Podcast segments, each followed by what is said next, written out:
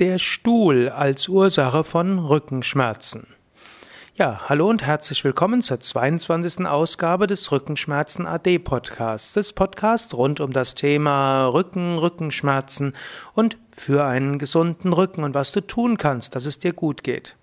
Ja, der Stuhl ist eine Erfindung, die viel Leid in die Welt gebracht hat und natürlich auch viel Gutes bewirkt hat.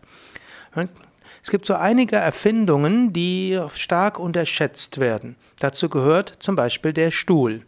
Der Stuhl war ursprünglich dazu da, dass die Herrscher von ihrem Volk gesehen wurden. Man kann sagen, die Erfindung des Stuhls hat überhaupt erst das Zusammenleben von mehr als 20 Menschen ermöglicht. Die Urform des Zusammenlebens des Menschen ist eine kleine Gruppe. Man nimmt an, dass in der, in der Steinzeit etwa 10 bis 20 Erwachsene zusammen waren, zusammen mit den Kindern, sodass ein Stamm vielleicht 20 bis 30 oder 40 maximal äh, Exemplare der Gattung Mensch umfasst haben in Afrika, in Europa und in vielen anderen Teilen. Die Menschen waren auch ständig unterwegs, sie waren nicht sesshaft, sondern wandern und höchstens waren sie eine gewisse Zeit lang an einem Ort. Gut, und da wurden Entscheidungen gemeinschaftlich getroffen, die Menschen haben zusammengesessen, haben darüber gesprochen, diskutiert, haben sich verstanden und es gab nicht einen großen Herrscher. Diese Form des menschlichen Zusammenlebens, die Demokratie, die Urform der Entscheidungsfindung des Menschen, funktionierte nicht mehr, wenn als die Gruppen größer wurden. Und insbesondere als der Mensch sesshaft wurde und dort größere Aktionen zusammengemacht werden mussten, eben zum Beispiel größere Bewässerungskanäle errichtet werden mussten. Hm, dazu musste es einen Herrscher geben. Und dieser Herrscher musste natürlich gesehen werden, er musste für alles sichtbar sein, er musste von anderen respektiert werden und dazu muss er höher sein als andere. Bis heute merke ich das auch, wenn wir Yogastunden geben oder wenn wir Vorträge geben. Als Yogalehrer bis 20 etwa kann, sitzt der Yogalehrer genauso hoch wie alle anderen oder der, der Vorträge gibt. Ab 25, 30 ist es besser, dass der, der unterrichtet, höher sitzt. Das funktioniert einfach besser. Dann wird er von den Menschen gehört, gesehen und alle können sich entspannen. Wenn der Yogalehrer bei großen Gruppen genauso auf dem Boden sitzt, wird er von hinten nicht gesehen, die Menschen hinten werden unruhig. So ist es gut, dass der Herrscher höher sitzt. Und so wurde der Thron erfunden.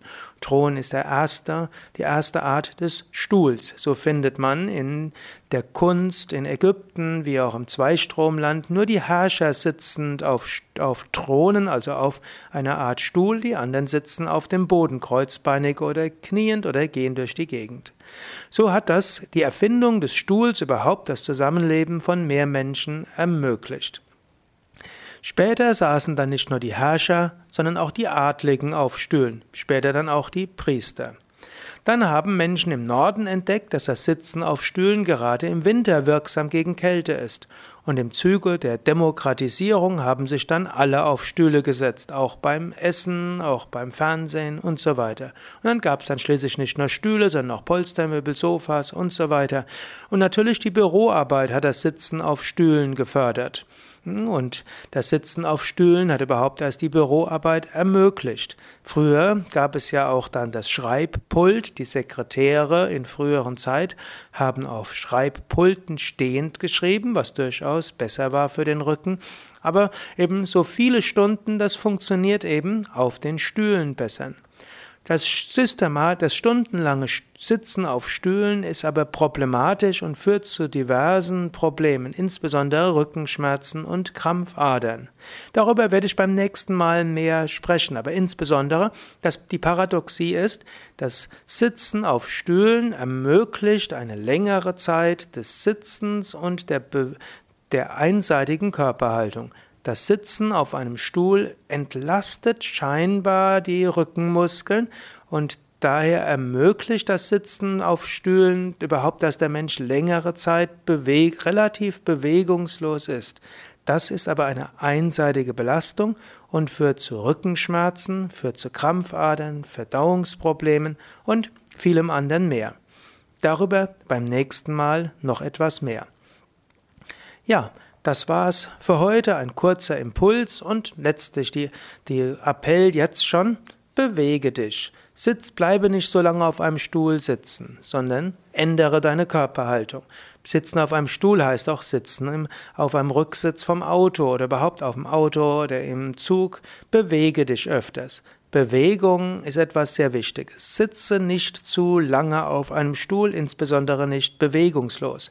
Wobei Bewegungslosigkeit auch ist, wenn du mit deinen Finger auf einer Tastatur tippst. Das ist nur wenig Bewegung. Bewege deine Rückenmuskeln, bewege deine Bauchmuskeln, bewege den Rumpf, bewege die Arme, bewege die Beine. Dein Rücken wird es dir danken, dein ganzer Organismus wird es dir danken und du wirst dich besser fühlen.